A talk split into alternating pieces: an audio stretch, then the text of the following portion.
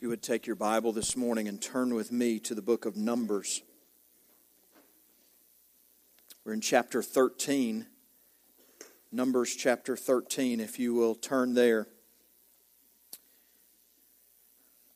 don't have anyone that is going to read scripture for us this morning because what we're going to do together is walk through two, two chapters of the book of Numbers together, reading and, and making application. And at the end of our time together this morning, I want to ask you uh, nine questions that are application questions for your own life. So if you have uh, a pad or a bulletin or a piece of paper and a pen, I want to ask you if you would just prepare to write those down. This story in the book of Numbers has been uh, one of those most intriguing stories to me since I was a young boy reading through the Bible and hearing the stories of the text of Scripture. This one probably intrigued me as much as any other story in the Old Testament the spies going into the land that God had said, I've given you this land, and now I want you to see it. Go, go look at it and then go take it.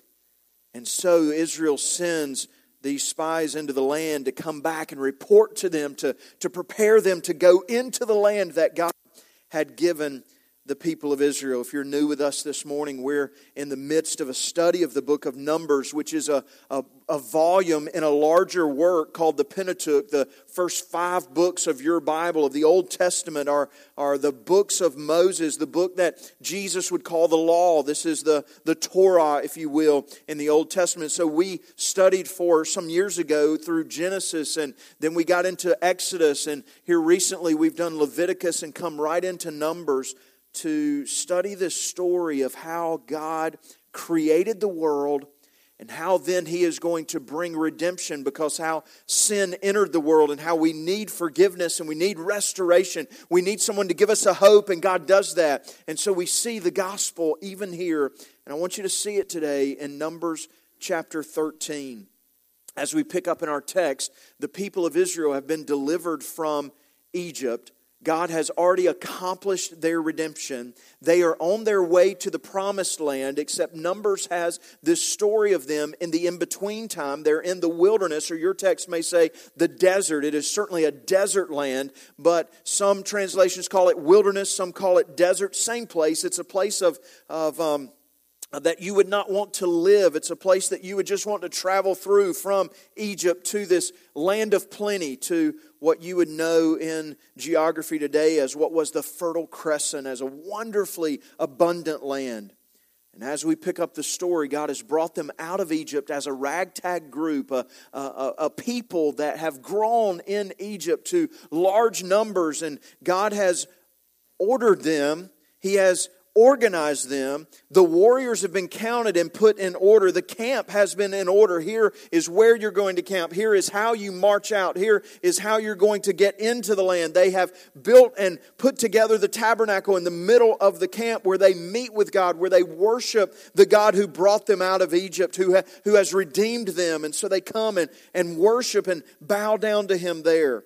They have set out now from their first camping spot at Sinai into the wilderness on what could be about a 14 day journey to the promised land. We looked and saw how they set out in chapter 10 triumphantly. God had organized them ready to go. Let's go take the land. And immediately in chapters 11 and 12, there are rebellions that happen.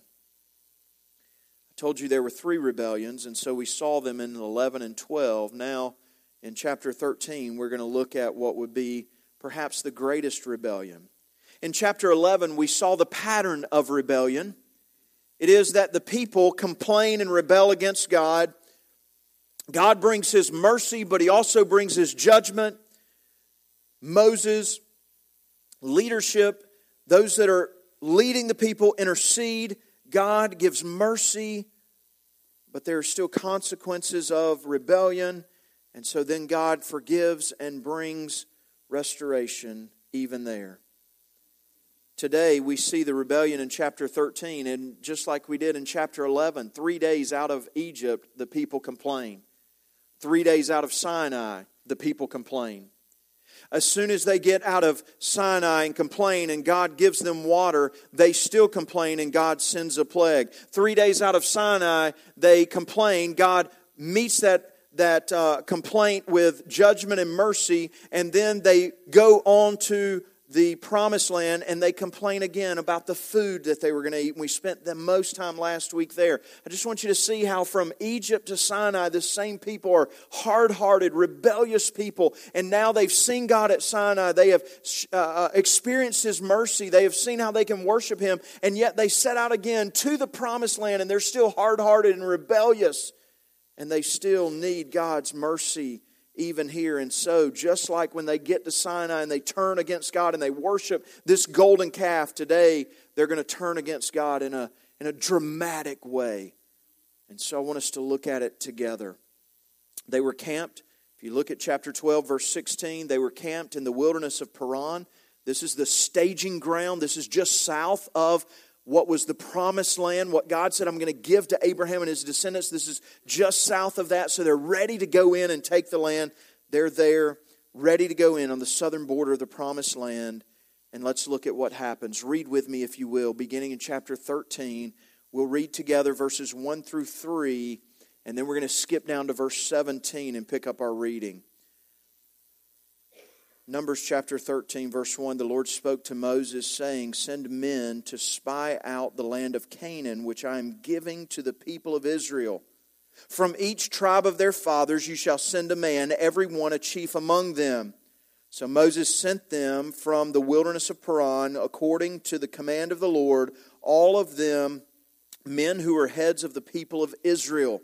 Verses 4 through 16 is going to name them. I'm not going to uh, spend my time mispronouncing all of the names, but he's going to name uh, leaders of 12 of the 12 tribes. Literally, it's really only 11 tribes. You remember Joseph had two sons, and they they would call both of his sons in this list, and Levi is not included. So, of the 12 tribes, there's not a leader from the Levites because they have been set apart to guard and, and do the temple work. So, you still have 12 tribes, you just have two from Joseph's line. And certainly, this reflects Jacob's blessing of Joseph's sons, both Ephraim and Manasseh. Noteworthy in the text that you'll see in just a moment are two one is Caleb from the, from the tribe of Judah, and one is Joshua, although in your list you're going to read it as Hoshea, but you'll see in verse 16 that Moses renames him as Joshua, and Joshua is from the tribe of Ephraim.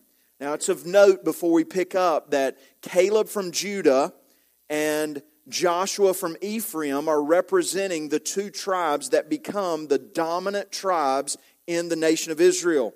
Ephraim will become the dominant tribe in the northern kingdom when they split. Judah becomes the only tribe that survives and is the tribe that is dominant in the southern kingdom.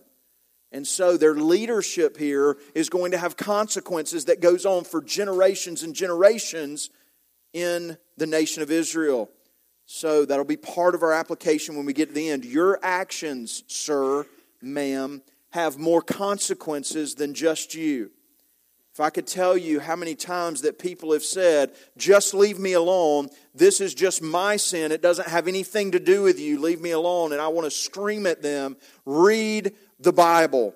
Your actions affect not only you, they affect your children, they affect your grandchildren, they affect your great grandchildren. You are acting in a way, they affect your church, they affect generations of people in the way that you and I live for our God. So pick up in verse 17 after the names of all of these 12. Moses sent them to spy out the land of Canaan and said to them, here's his instructions go up into the Negev and go up into the hill country. See what the land is, whether the people who dwell in it are strong or weak, whether they are few or many, whether the land that they dwell in is good or bad, whether the cities that they dwell in are camps or strongholds and whether the land is rich or poor, and whether there are trees in it or not. Be of good courage and bring some of the fruit of the land. Now, the time was the season of the first ripe grapes.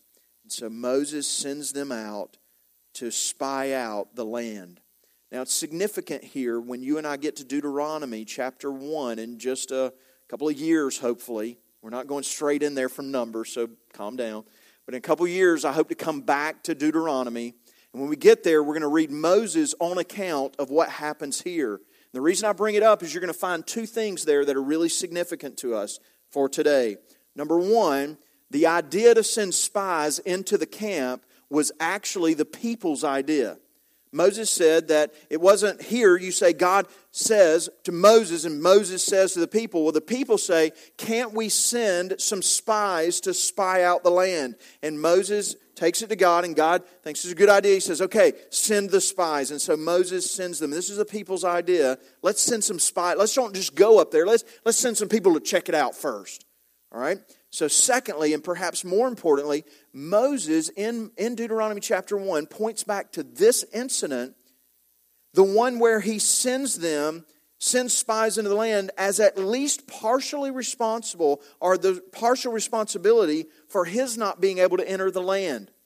So, just so I can give you a foreshadowing, Moses is not going into the land of promise you know that there's a reason in, in Numbers 20 and 21, we're going to deal with it, where Moses strikes the rock when God told him to touch the rock, and that was an act of disbelief. But Moses points back here and says, This was some lack of faith on my part, too. So he points to the people and he points to himself and says, Even the fact that we would just not go and take the land God gave us was somewhat of a faithlessness. And certainly the people are going to be faithless as we see them in just a moment. Now, notice gives them four, excuse me, Moses gives them four tasks I want you to know about in chapters one, uh, 13, 17, and following. Note, they're to go up.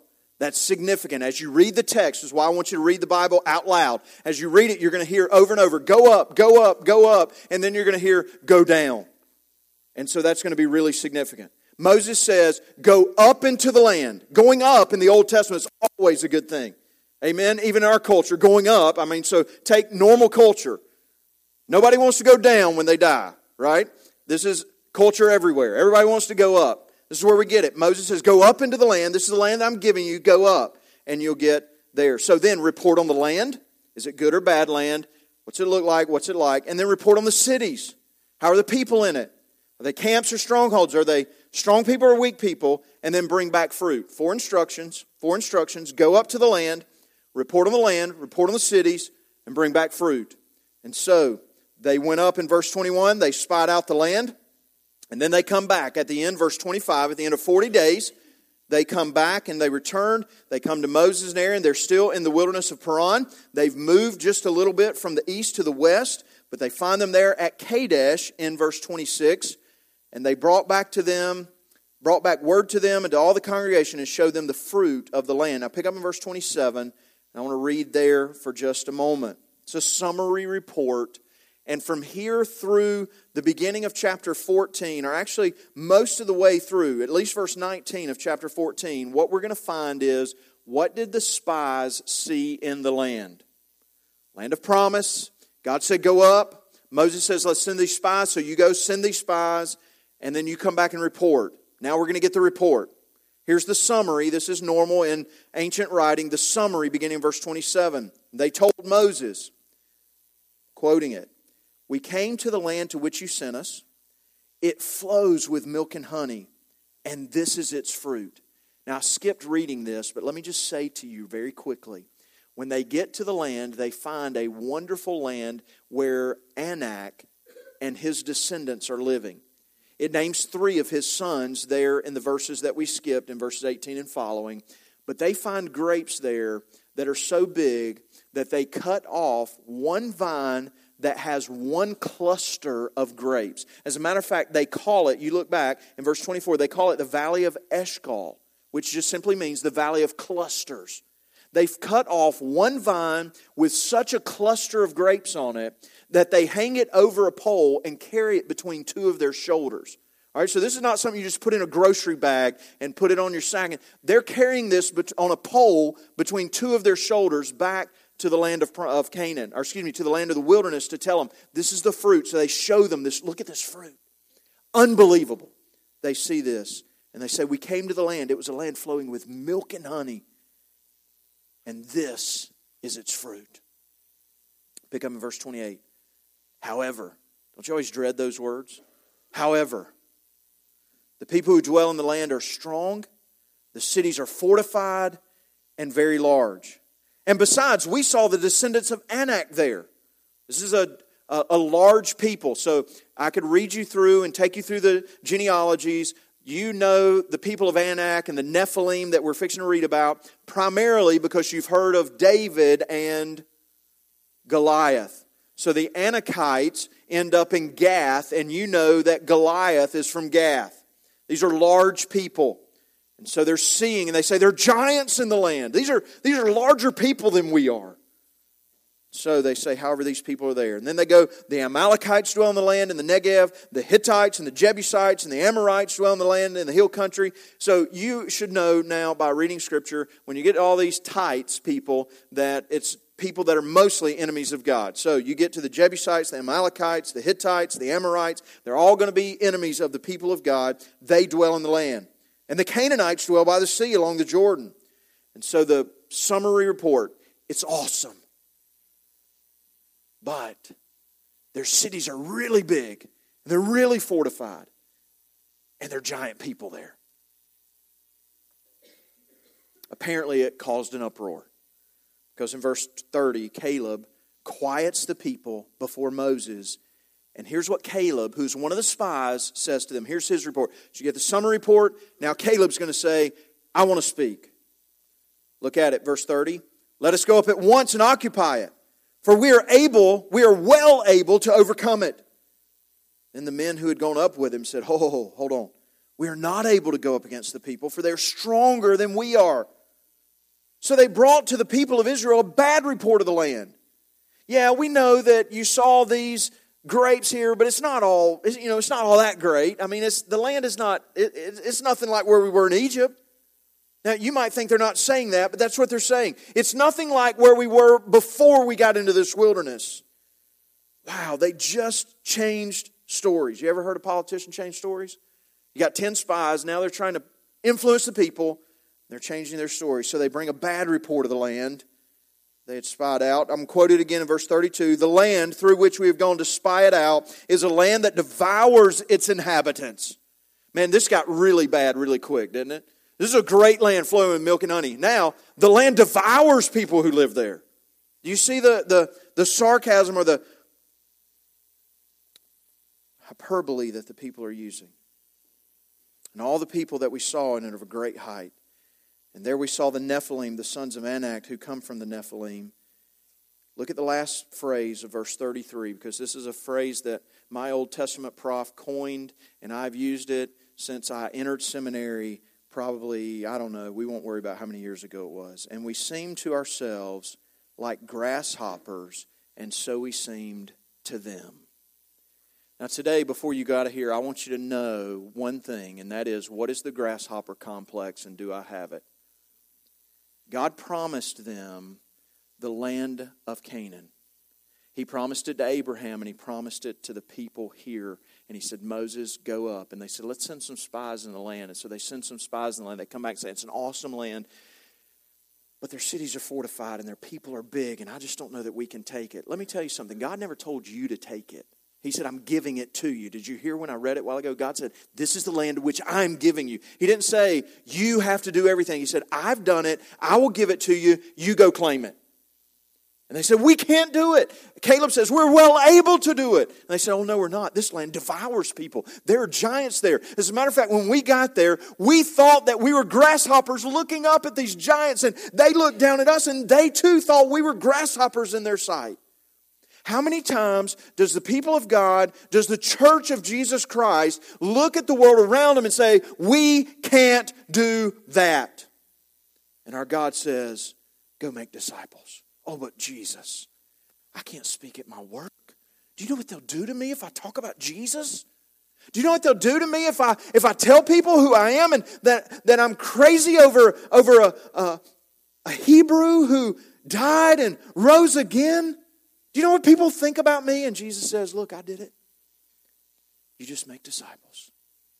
And the church so often says, We're like grasshoppers to them. Do you know how much, in, how much power and authority and influence the world has? We're like grasshoppers to them. We, we can't do what they can do. And God says, I'm not asking you to. I'll do it. You just be faithful. Did you hear me? I'll do it. You just be faithful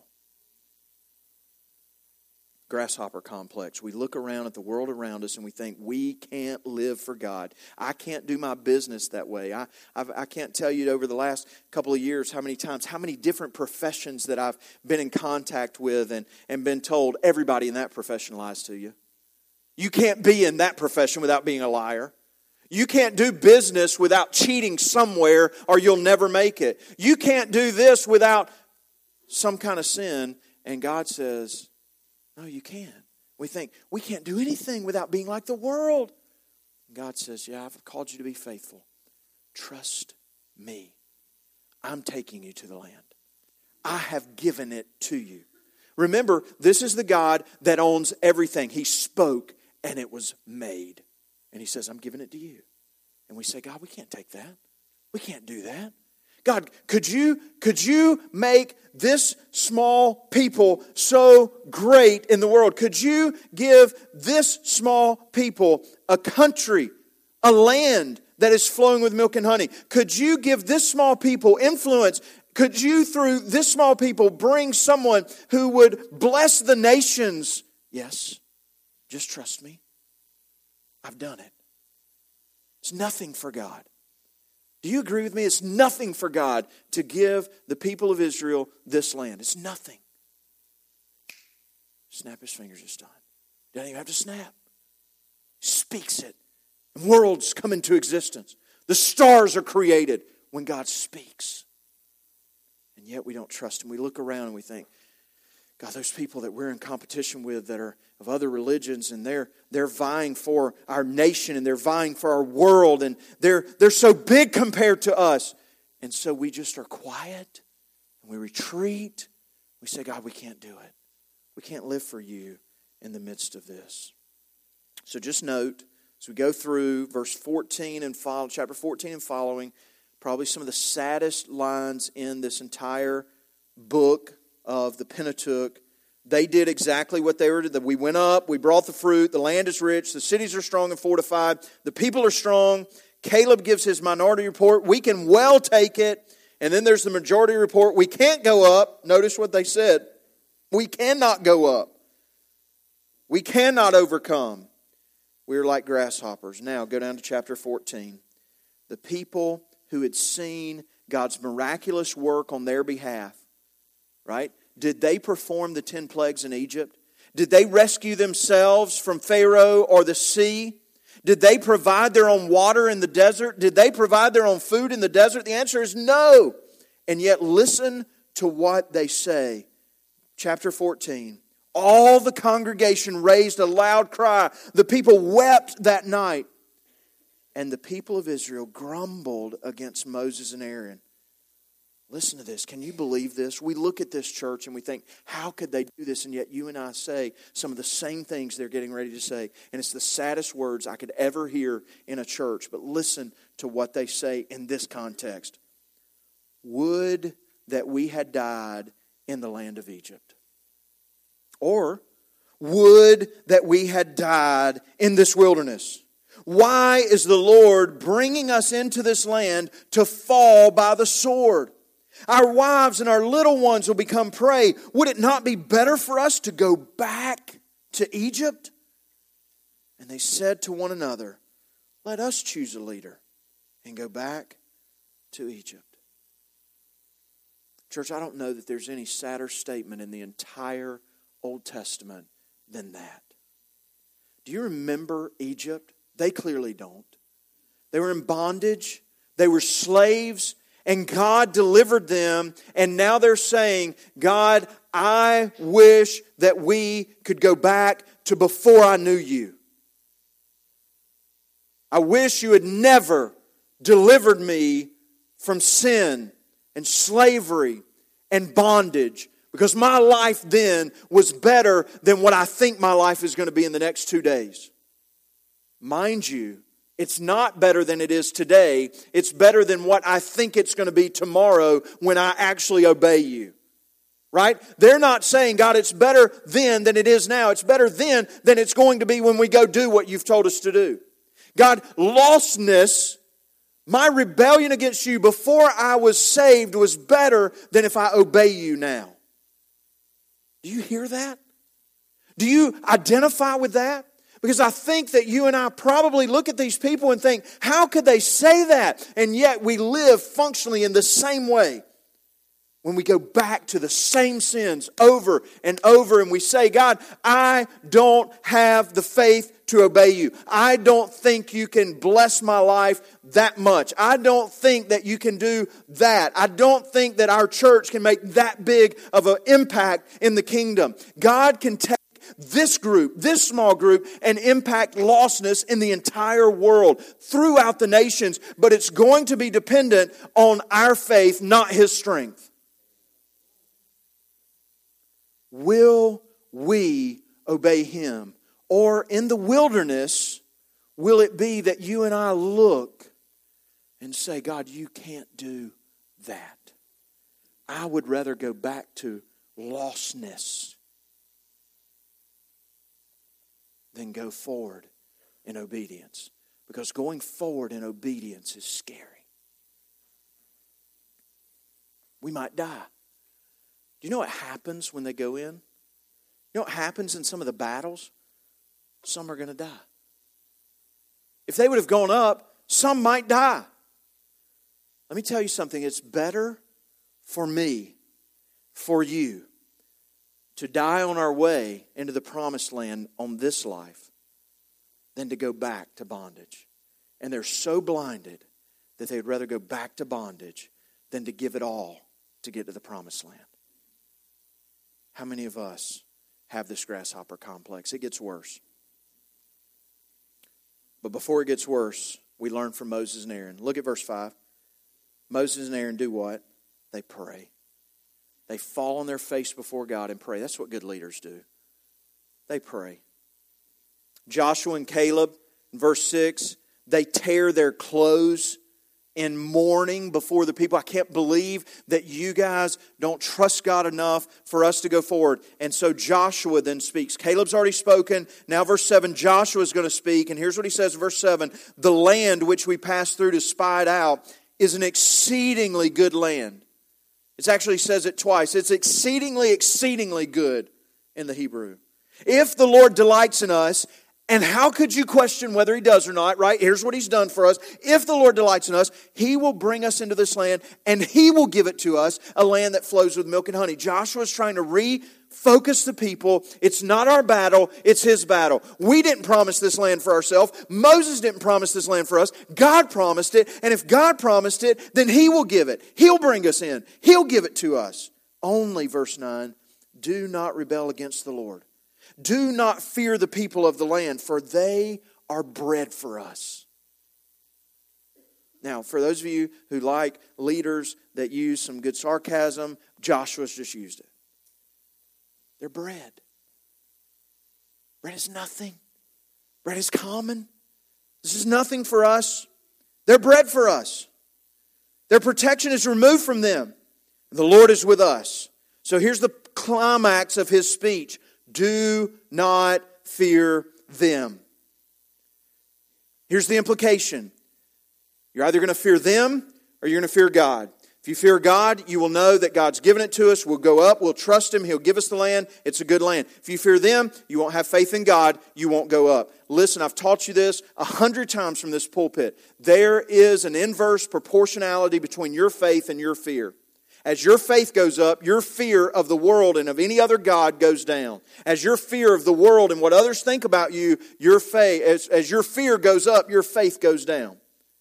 So when one goes up, the other one goes down. If you fear others, you will not trust God. If you trust God, you will not fear others. And this is what he's saying do not fear them. They're not your battle. God will give them. Verse 10 all the congregation said, Let's stone them. These guys have lost their minds. Let's stone them.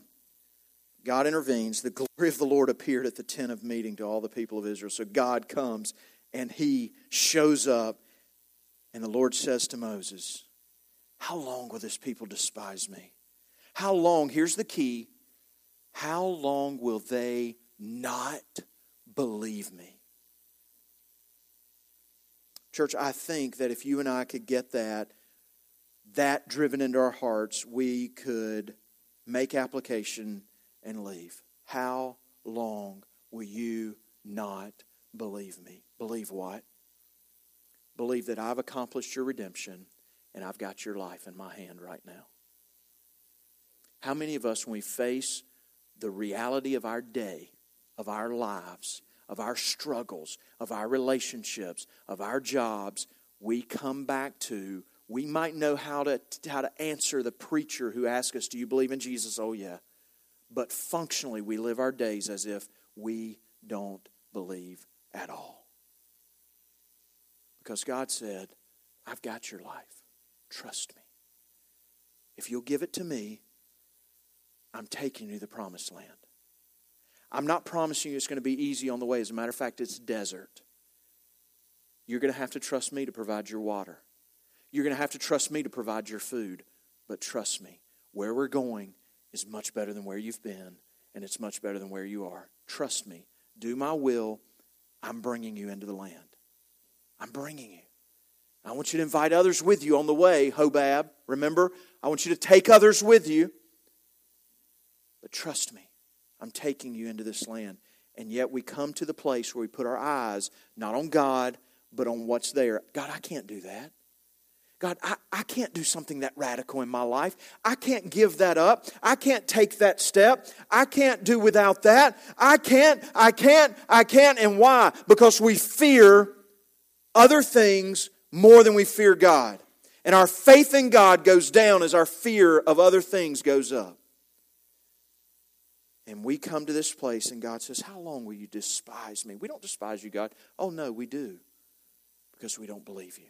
Oh, no, we believe in you. We believe that Jesus gave us a, we believe in this redemption, that Jesus gives us a ticket to heaven. But do we believe him in the everyday events of our lives? What about it, sir? What about it with your business, your marriage, your conversation, your friendships? What about it, ma'am? What about it with your relationships, your thought life? How about it? Do we believe him? Verse 12. So I'm going to strike them. This is God speaking. I'm going to strike them with a pestilence and disinherit them, and I'll make of you a nation greater and mightier than they. Moses intervenes again. This is what happens. Moses intercedes. Here's the, here's the normal pattern Moses begs God not to do it. I want you to read it, but here's what he says God, you have put your name on this people. If you don't forgive and bring them into the land, then all the world, all the nations, Egypt is going to look and they're going to say, God, the God that they said, you, God, were not powerful enough to bring them. So, God, spare them, forgive them. Don't hold it against them. Please pardon their iniquity. Verse 20. So the Lord says to Moses' prayer, look at this. We're going to walk through the rest of this chapter quickly. The Lord says in verse 20 of chapter 14, I have pardoned according to your word. Moses intercedes, God pardons.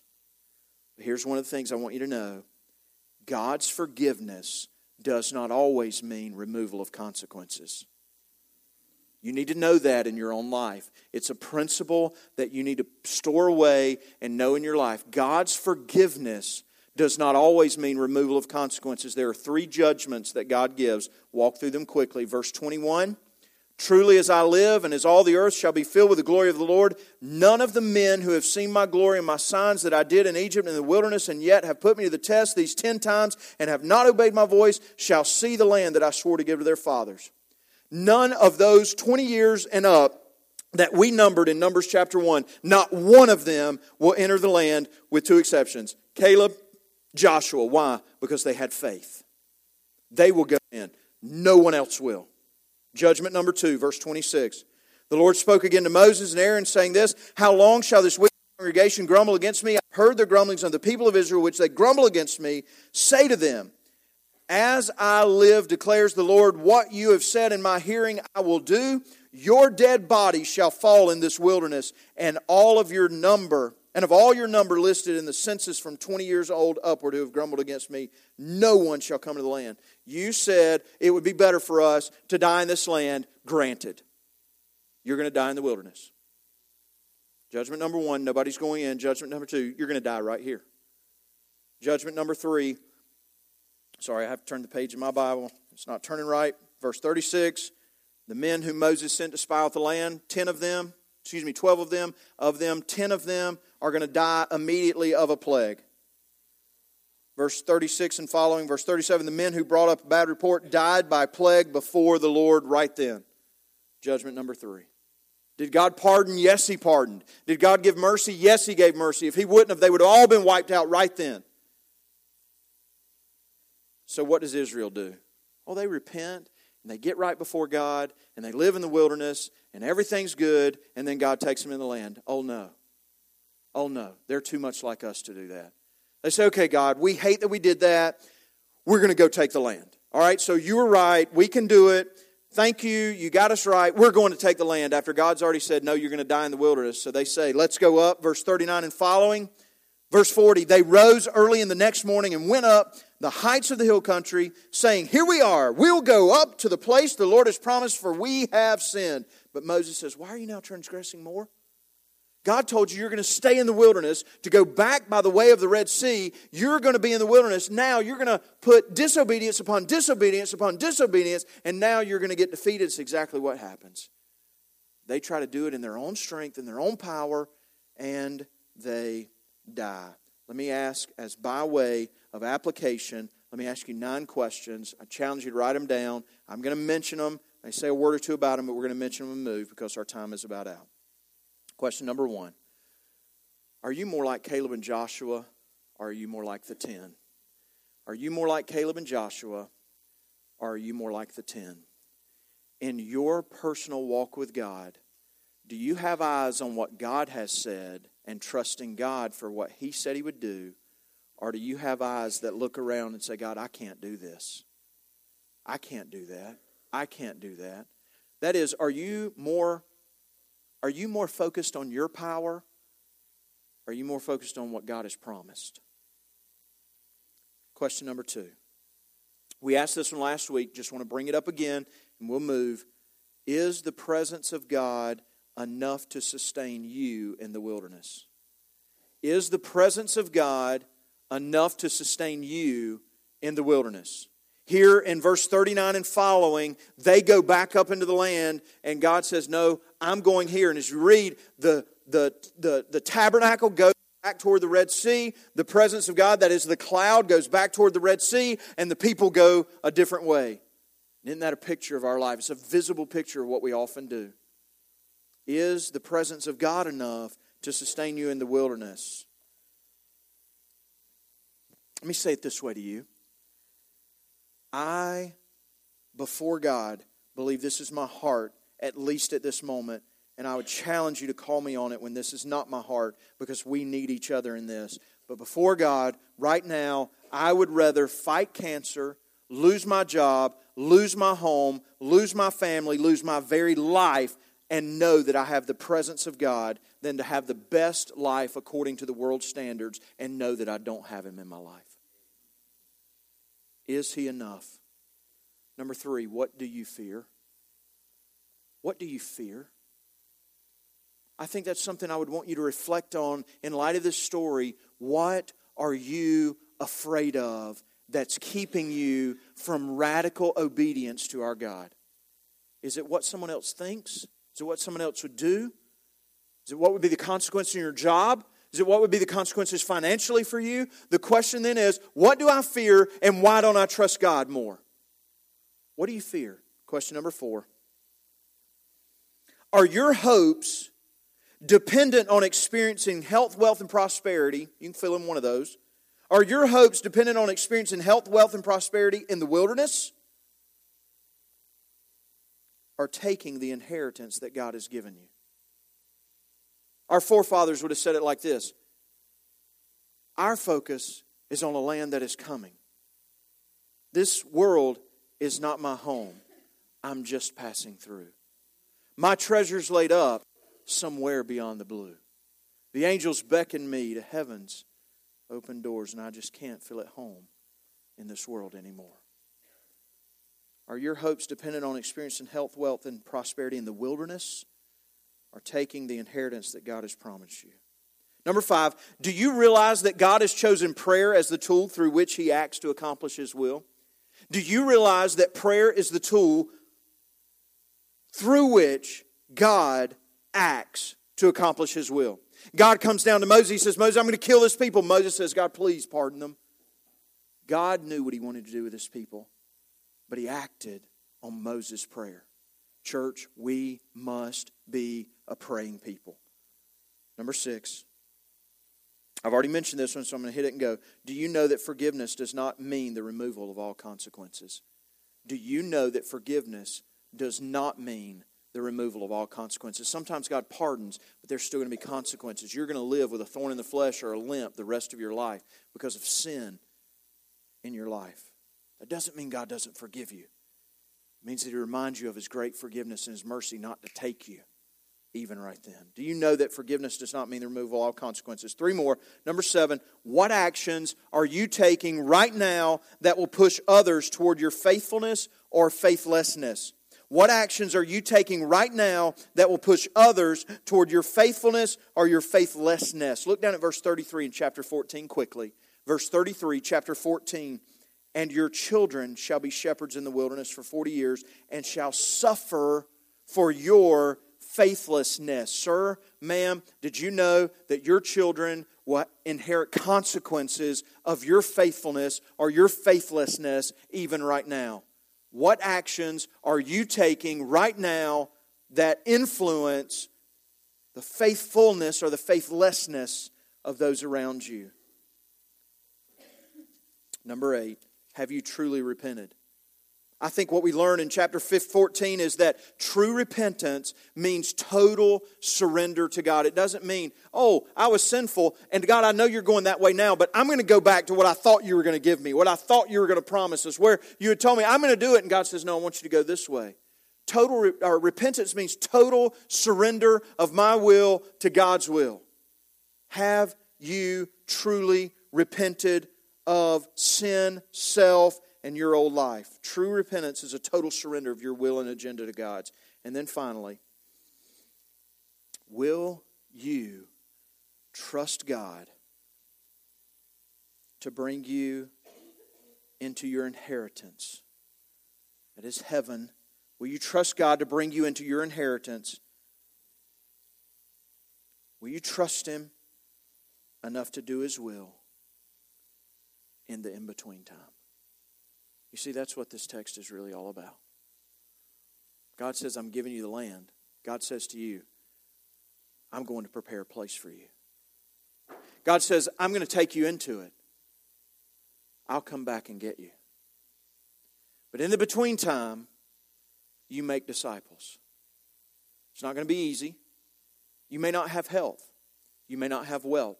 As a matter of fact, I might put you in prison so that you can share the gospel with somebody particularly. I might take your health so that you can be a witness to me of what suffering looks like in this world. I might do a hundred things so that I could use you to make disciples in the in between time. Will you trust me because I'm taking you somewhere? Will you trust God enough to bring you to your inheritance? Will you trust Him enough to obey His will in the between times? In other words, we risk everything to make disciples. This is our call in the between time church. Risk everything for the cause of Christ. To do any less is for us to be just like these people, to get a taste, to see the fruit, to see the land, to see glory. You see, we saw it more than they did because we've seen Christ. We've seen our King. We know what he said about our land. We've seen that the dead are raised and those who are uh, uh, leprous are healed. Those who are blind see. We know what his kingdom is going to be like. And yet, we are just like these people. And we don't keep our focus where he's taking us. We would rather live faithlessly here. Church, God is taking you to a land of abundance and a kingdom that will be forever. Trust Him and do His will. If He can raise His own Son from the dead, He can sustain you in the wilderness. Trust Him.